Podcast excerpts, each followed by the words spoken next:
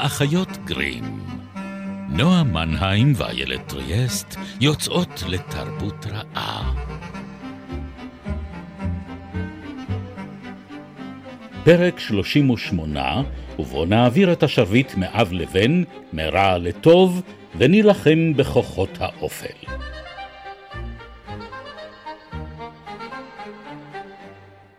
ושוב אנחנו מניפות את מטה הקסמים ומפעילות את גלי האתר על מנת להגיע לאוזניכם. מילים שאף קוסם מעולם לא הגה. אני קוסמת, לא סתם. וינגרדיום לביוסה גם לך. תודה. איילת טריאסט. וינגרדיום לביוסה. נועה מנהיים. כן. אנחנו בחלק ב' של פרק הקוסמים בעונת הגיבורים של האחיות גרים. זה קצת מתחרז לי, אז זה מרגיש לי כמו קסם בפני עצמו. אנחנו פה בגלי צהל מדי יום רביעי ב8:30.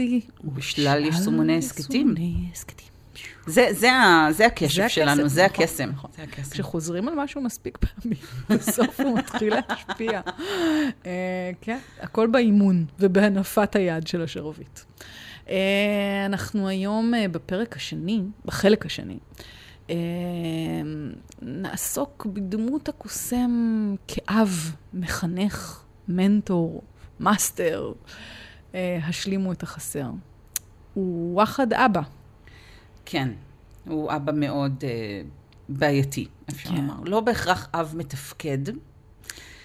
והרבה פעמים הדבר הטוב ביותר שהוא יכול לעשות עבור הבן שלו, כי זה בדרך כלל בן, זה פשוט להקריב את עצמו ולהיעלם מהזירה ברגע המתאים.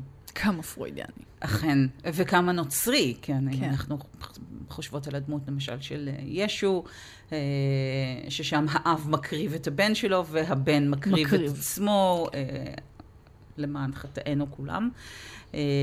אבל תחשבי גם על אסלן. וגם קם מחדש, לפעמים הוא ממש יפה, גם באסלן, גם בגנדלף. הם יודעים לקום מחדש. שב מן המתים. כן. בגרסה משופרת. ברעמה נפצצת. 2.0. לגמרי, זה מאוד מחמיא להם. אני תמיד תהיתי מתי דמבלדור יחזור. הוא חוזר, הרי מבקר את הארי בתחנת קינגס קרוס, ממש סצנות האחרונות של הספר האחרון. אמנם הוא לא חי כבר, אבל הוא עדיין נוכח שם כרוח שמלווה אותו, והארי שואל אותו אם זה אמיתי, ודמבלדור כמובן אומר לו, זה הכל בראש שלך, אבל זה לא אומר שזה לא אמיתי. והנה עשינו את הספוילר הגדול ביותר בעצם בתבל לסדרה שיצאה לאור לפני 20 שנה, אבל עדיין... נראה לי שכבר מותר. אני מקווה. התיישנות על הספוילרים של הארי פוטר כבר לדעתי. את רוצה להגיד מי רצח את לורה פלמר או ש... לא, עשינו מספיק רע. לא, פשוט אנחנו מדברים על אבות, את יודעת, זה בסדר. וואו, אוקיי, עכשיו ספילרת את הכל. יופי, יפה, זה היה אלגנטי. בכל מקרה, החונכים העמומים שלנו באמת מצטיינים בזה שהם לא מצליחים לתקשר בצורה מאוד יעילה עם הנחנכים שלהם. כן, זאת אומרת, הם שומרים בדרך כלל את הקלפים מאוד מאוד קרוב לחזה. הם מאוד מסתוריים. כן, הם כאילו... קצת פועלים כמו שנגיד מסע בזמן פועל. זאת אומרת שאתה לא יכול להגיד למישהו פשוט, שלום, באתי מהעתיד. אני יודע שאם תעשה את הדבר הזה יקרה משהו היום ונורא, ולהסביר לך בדיוק מה יקרה ומה אסור לך לעשות. לא, בגלל שזה ישבש את קו הזמן, ואסור להגיד שום דבר לאף אחד. לא, וגם אולי בגלל בכל זאת איזושהי תובנה פסיכולוגית קצת יותר עמוקה, שאומרת, אנשים לא יכולים לקבל את מה שהם עוד לא הצליחו לגדול אליו. שהם לא מוכנים לזה עדיין. שהם לא מוכנים אליו, כן. הם עדיין לא מוכנים לידע. יש איזה, אולי הנחה שהיא מאוד מתנשאת גם, או פטרונית. האם המילה שחפשתי פטרונית? לגמרי פטרונית. אכן. שושלת גברים פטרונית. אכן. מעניין מאיפה זה הגיע. בלב ליבה של הפטריארכיה כאן. ובאמת יש לנו איזושהי שושלת של העברה של השרבית, אם תרצי, מאב לבן, אבל בדרך כלל לא תמיד, כן, אנחנו נדבר גם על דוגמאות שבהם זה חורג, אבל בדרך כלל יש לנו כאן מערכת של דואו סנטו, כאילו יש לנו את החרב הכפולה הזאת, החרב של הכנסייה והחרב של המלך, אז יש לנו כאן את המטה של הקוסם ואת השרבית של המלך, כלומר כן. הקוסם חונך את המנהיג הבא, לא קוסם נוסף, זאת אומרת אנחנו לא בהכרח רואים כאן חניכה של קוסם את הקוסם, אבל יש לנו באמת מקרים שבהם מי שנחנך הוא המנהיג, כמו למשל... שוליית הקוסם, אני מבינה, לא עבד כל כך טוב. פחות, וכמו שראינו, בעיקר יוצאים מזה המון מטאטאים והרבה מאוד דליים של מים, אבל מרלין לא חונך קוסם אחר, הוא חונך את ארתור, שעומד להיות המלך, מלך בחסד האל, מלך בחסד של איזשהו כוח על-טבעי. באותה אופן גנדלף לא חונך קוסם אחר, אלא הוא חונך את ארגון שהולך להיות עכשיו המלך, הוא חונך את כן, פרודו וגם, כמובן ובילבו, לא יודע את זה בשלבים בעמם. נכון, כן. כן. ושוב יש שם את המסתורין הזה, את חוסר הידע. נכון. שהקוסם מנווט אותך אל מקומות שאתה בעצם סומה. הוא מניפולטור, אבל הוא כמו באמת אב שיודע יותר טוב ממך, כמעט תמיד. וכמה טעויות הוא עושה בדרך. אני חושבת שג'יי.קיי. רולינג הביאה את זה באמת, כי הטעויות שדמבלדור עושה בהשמטות שלו מול הארי, בניסיון להגן עליו, זה כמובן כל הזמן שם אותו בעין הסכנה. נכון. ושם... אמנם יש לנו קוסם שחונך קוסם, כן, גם הארי הוא קוסם וגם דמבלדור, אבל החניכה כאן היא לא חניכה לקוסמות, זאת אומרת, כשדמבלדור כבר מתחיל ללמד את הארי את השיעורים הפרטיים שלו, כן. הוא לא מלמד אותו סוגים נוספים וחזקים יותר של קסם למשל, כמו שהייתי יכולה לצפות. זאת אומרת, אם הקוסם הגדול ביותר בדורו, לוקח אותך תחת כנפו, אתה בטח תלמד קסמים חדשים ומופלאים שאף אחד לא יודע, אבל זה לא מה שהוא מלמד אותו, הוא מלמד אותו פסיכולוגיה.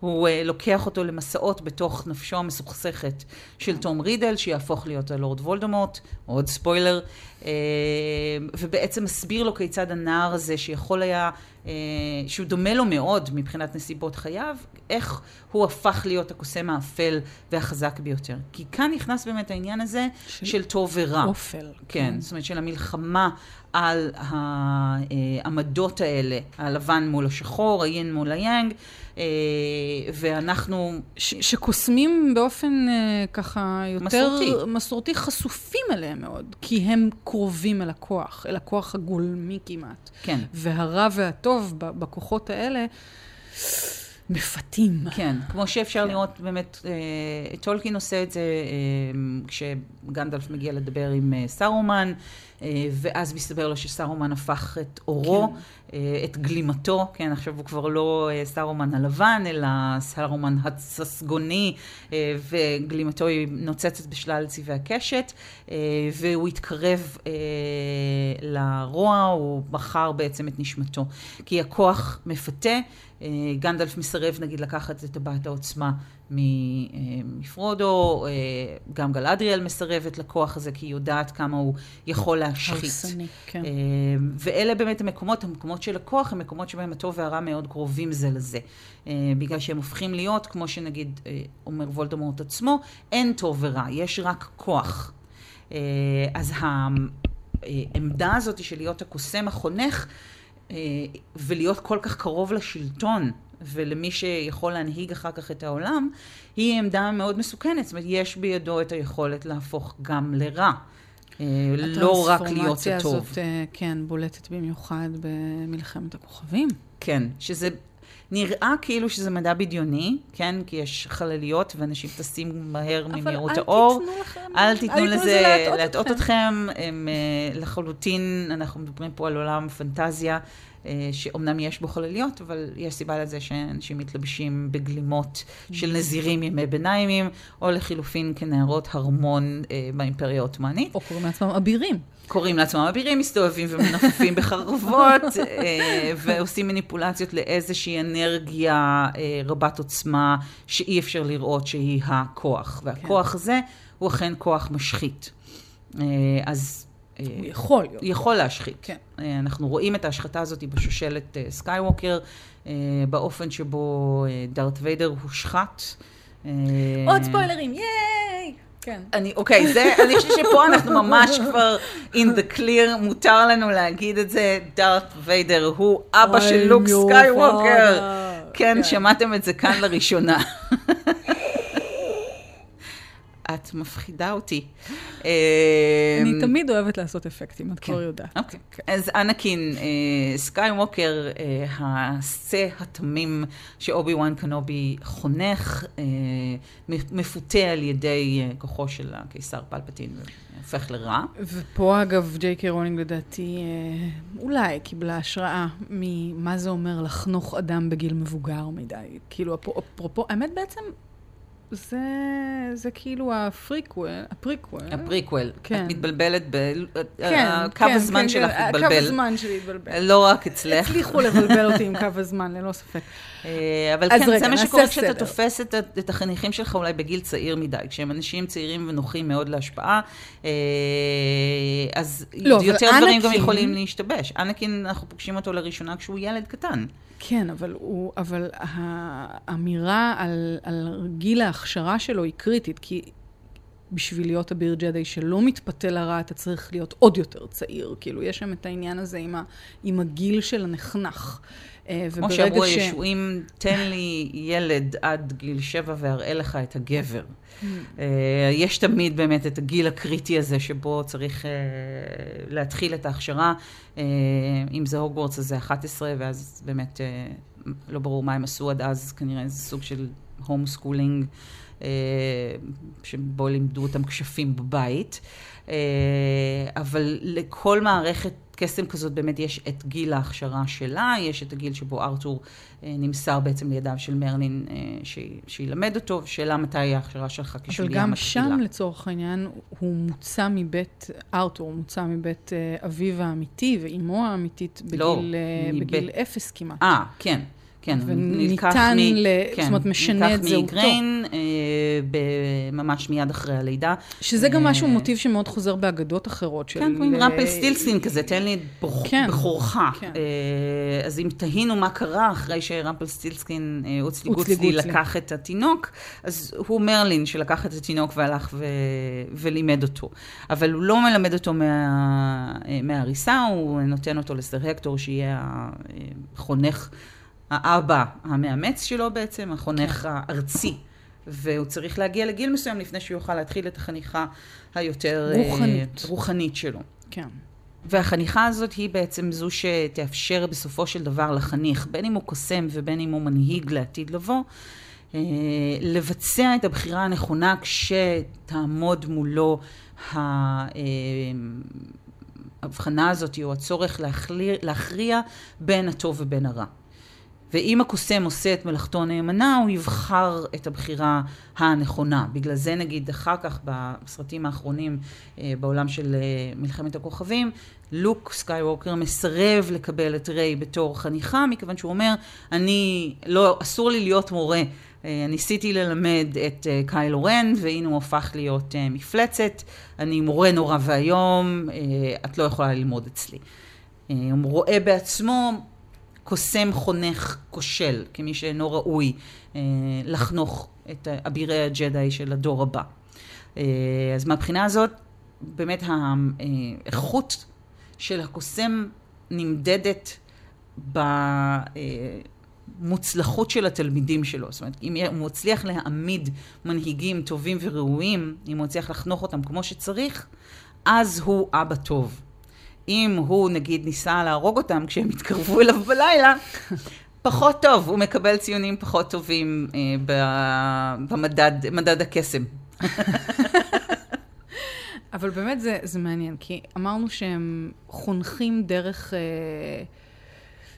דרך מעשה. כלומר, אפרופו מילים, ואולי זה זמן טוב לחזור לאורסולה לגווין, שהזכרנו בפעם הקודמת, ששם יש חניכה קצת אחרת. קודם כל, לא מגבר לגבר, אלא מגבר לאישה.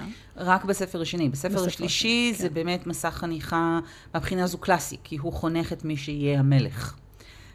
הוא חונך את לבנן שיהפוך להיות המלך של כל הארכיפלג, והוא יוצא איתו למסע, ואם הזכרנו את החיפוש אחר העל מוות, הוא יוצא איתו למסע כדי לעצור קוסם שהפך לרע, שהרדיפה אחרי חיי הנצח הבטא אותו, פערה איזשהו פתח בעולם, הפר את האיזון הקדוש, ויש חור עכשיו בעולם, וכל הקסם בורח דרך החור הזה, וגד ככבר קוסם מבוגר מאוד, בתור ארכי מג של כל הארכיפלג, לוקח תחת כנפו גבר צעיר, באופן הכי קלאסי שיכול להיות, יוצא איתו למסע, הם באודסיה, כי הם גם ממש, הם מפליגים בסירה, זה מאוד יווני, כאילו, במבנה שלו, הם יוצאים לאיזשהו מין מסע אל העולם הבא, למעשה, כדי להציל את כל הממלכה, אבל בתוך כדי הקווסט הזה, תוך כדי המסע הזה, מתבצעת החניכה של המנהיג הצעיר לעתיד לבוא. כן.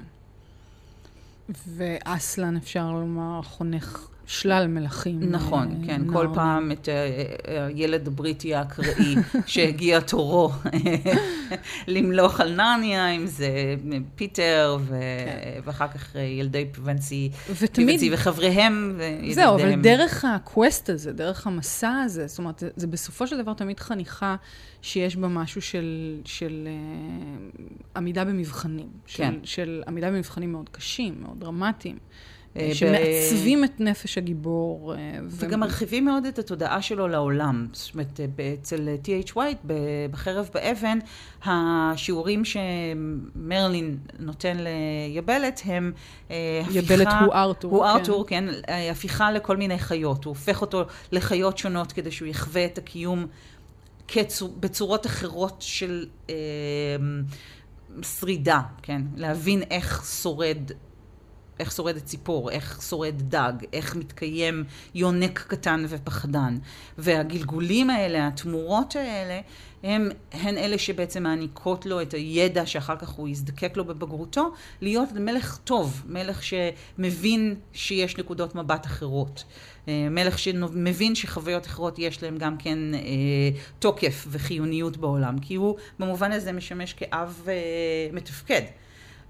אמנם, אב שהופך את ילדו לחיה קטנה וחסרת אונים, אבל בסופו של דבר מצליח להוציא אותו מתוך התהליך הזה כשיש לו ידע רב יותר על העולם וידע עמוק. כן, השאלה באמת, אבל מה המקום שבו הקוסם, החונך המלווה, נותן לה, וזה אולי המתח הזה של אב ובן, שאתה נותן לילד שלך להתרחק מספיק בשביל להתמודד עם המציאות, ומצד שני, איפשהו עומד מן הצד כדי להתערב, במקרה שהדברים יהיו חמורים מדי.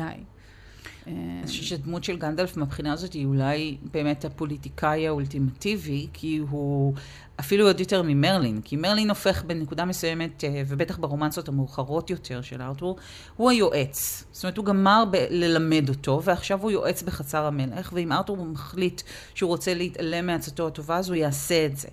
גנדלף ממשיך לבחוש מאחורי הקלעים ללא הרף, כן? אם הוא עובר דרך רואן ומשחרר שם את תאודן מההשפעה הרעה של לשון כחש, ואחר כך הוא מגיע לגונדור והוא צריך להתמודד עם דנטור והשיגעון שלו, שיגעון הכוח שאוחז בו, אבל הוא באמת נע ונד בין כל המלכים האלה ומוקדי הכוח האלה, וממש מכתיב את גורלן של ממלכות. כי רק הוא יכול, זאת אומרת, הוא, יש לו גישה לידע שלאף אחד אחר אין, ולכן, וגם זה אחת הביקורות שמושמעת כלפי ארגון, כאילו אתה עומד שם והאיש הזקן הזה לוחש באוזניך וכאילו אומר לך מה לעשות. ודמבלדור מן הצד השני הוא בדיוק ההפך, כי הוא לא אומר להרי כמעט שום דבר. כן. להפך, זה נראה כאילו הוא מפקיר אותו רוב הזמן. זה נראה כאילו הוא מפקיר אותו, הוא חוסך ממנו אינפורמציה שהיא אינפורמציה מאוד מאוד חיונית לעצם קיומו, וכשהוא אחר כך מתוודה בפניו על זה שהוא מסתיר ממנו דברים, הוא אומר לו, ריחמתי עליך בעצם, היית קטן מדי, ולא רציתי להפיל עליך את הנטל הזה.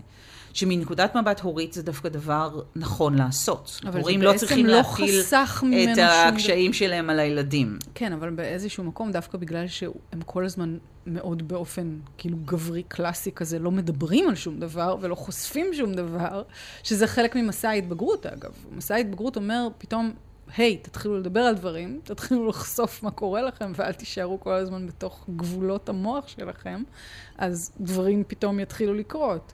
ובגלל זה הרבה מהאבות האלה נענשים, הם נענשים בעונש החמור ביותר. בין אם זה באופן, שוב, הכי בוטה ומפורש ופרוידיאני שיכול להיות, כמו שזה בא לידי ביטוי בסטאר וורס, במלחמת הכוכבים, בא לידי רצח אב, שמתבצע כאן בעצם שוב ושוב ושוב ושוב, זאת אומרת, גם לוק גורם למותו של אביו, וגם קיילו רן, אנחנו יודעים שהורג לא רק את האבא הביולוגי שלו, אלא גם את האבא הרוחני שלו, גם את המנטור שלו, אז יש כאן רצח אב כפול, אבל גם אסלן, אמנם לא הורגים אותו באופן פיזי, אבל הוא מקריב את עצמו כדי לפצות על הפשע הנורא שאדמונד ביצע כשהוא בגד בהם. ודמבלדור, שמקריב את חייו בעצם כדי להציל את הארי, את עולם הקוסמים, ללחום בוולדמורט, זה לא משנה איך אנחנו נראה את הבחירה הזו, אבל יש כאן בפועל דה פקטו רצח אב. אז במידה כזו או אחרת זה כי זאת הדרך שבה הדברים נעשים, מאז ישו ועד ימינו, אבל עוד גם לפני כן, זאת אומרת, כל האלים המתים וקמים לתחייה, שהמוות הטקסי הוא חלק ממחזור החיים שלהם, אבל זה גם במידה כזו או אחרת עונש של העובדה שהם יהיו אבות כל כך איומים, ולכן כדי לשחרר את הילדים שלהם, לא יודעת אם איומים. זאת אומרת, הדרך היחידה שבה הם באמת יכולים לשחרר את הילדים שלהם לקיום עצמאי, זה לא להיות. כן, כי כשאתה מחזיק בכל הכוח, אתה לא יכול לשחרר. ואתה לא יכול לשחרר לא את האינפורמציה, ולא את החניך שלך לחיים של אוטונומיה ועצמאות, שאותם אתה מקווה בשבילו לחיות. ואם כבר דיברנו על מוטיבים פרוידיאנים, אז יש סוגי קוסמים לפי איד, אגו וסופר אגו? אפשר לחלק אותם ככה, כן. זה, אני חושבת שהחלוקה הזאת נולדה משיחה שניהלתי עם גילי ברילל בנושא הזה, המתרגמת של הארי פוטר, אבל גם של דיאנה וויין ג'ונס ושל ספרים רבים אחרים. ובעצם יש, אפשר לחלק את המאפיינים של הקוסמים לפי החלוקה הפרוידיאנית הזאת. זאת אומרת, יש לך מצד אחד קוסמי סופר אגו. זאת אומרת, קוסמים שהם באמת משרתים של הסדר הטוב, כמו שדיברנו עליו לפני כן, הם חלק מהמערכת. וזה מרלין, הוא עומד לצידו של ארתור, הוא חלק מחצר המלך, הוא משרת של המלך בסופו של דבר.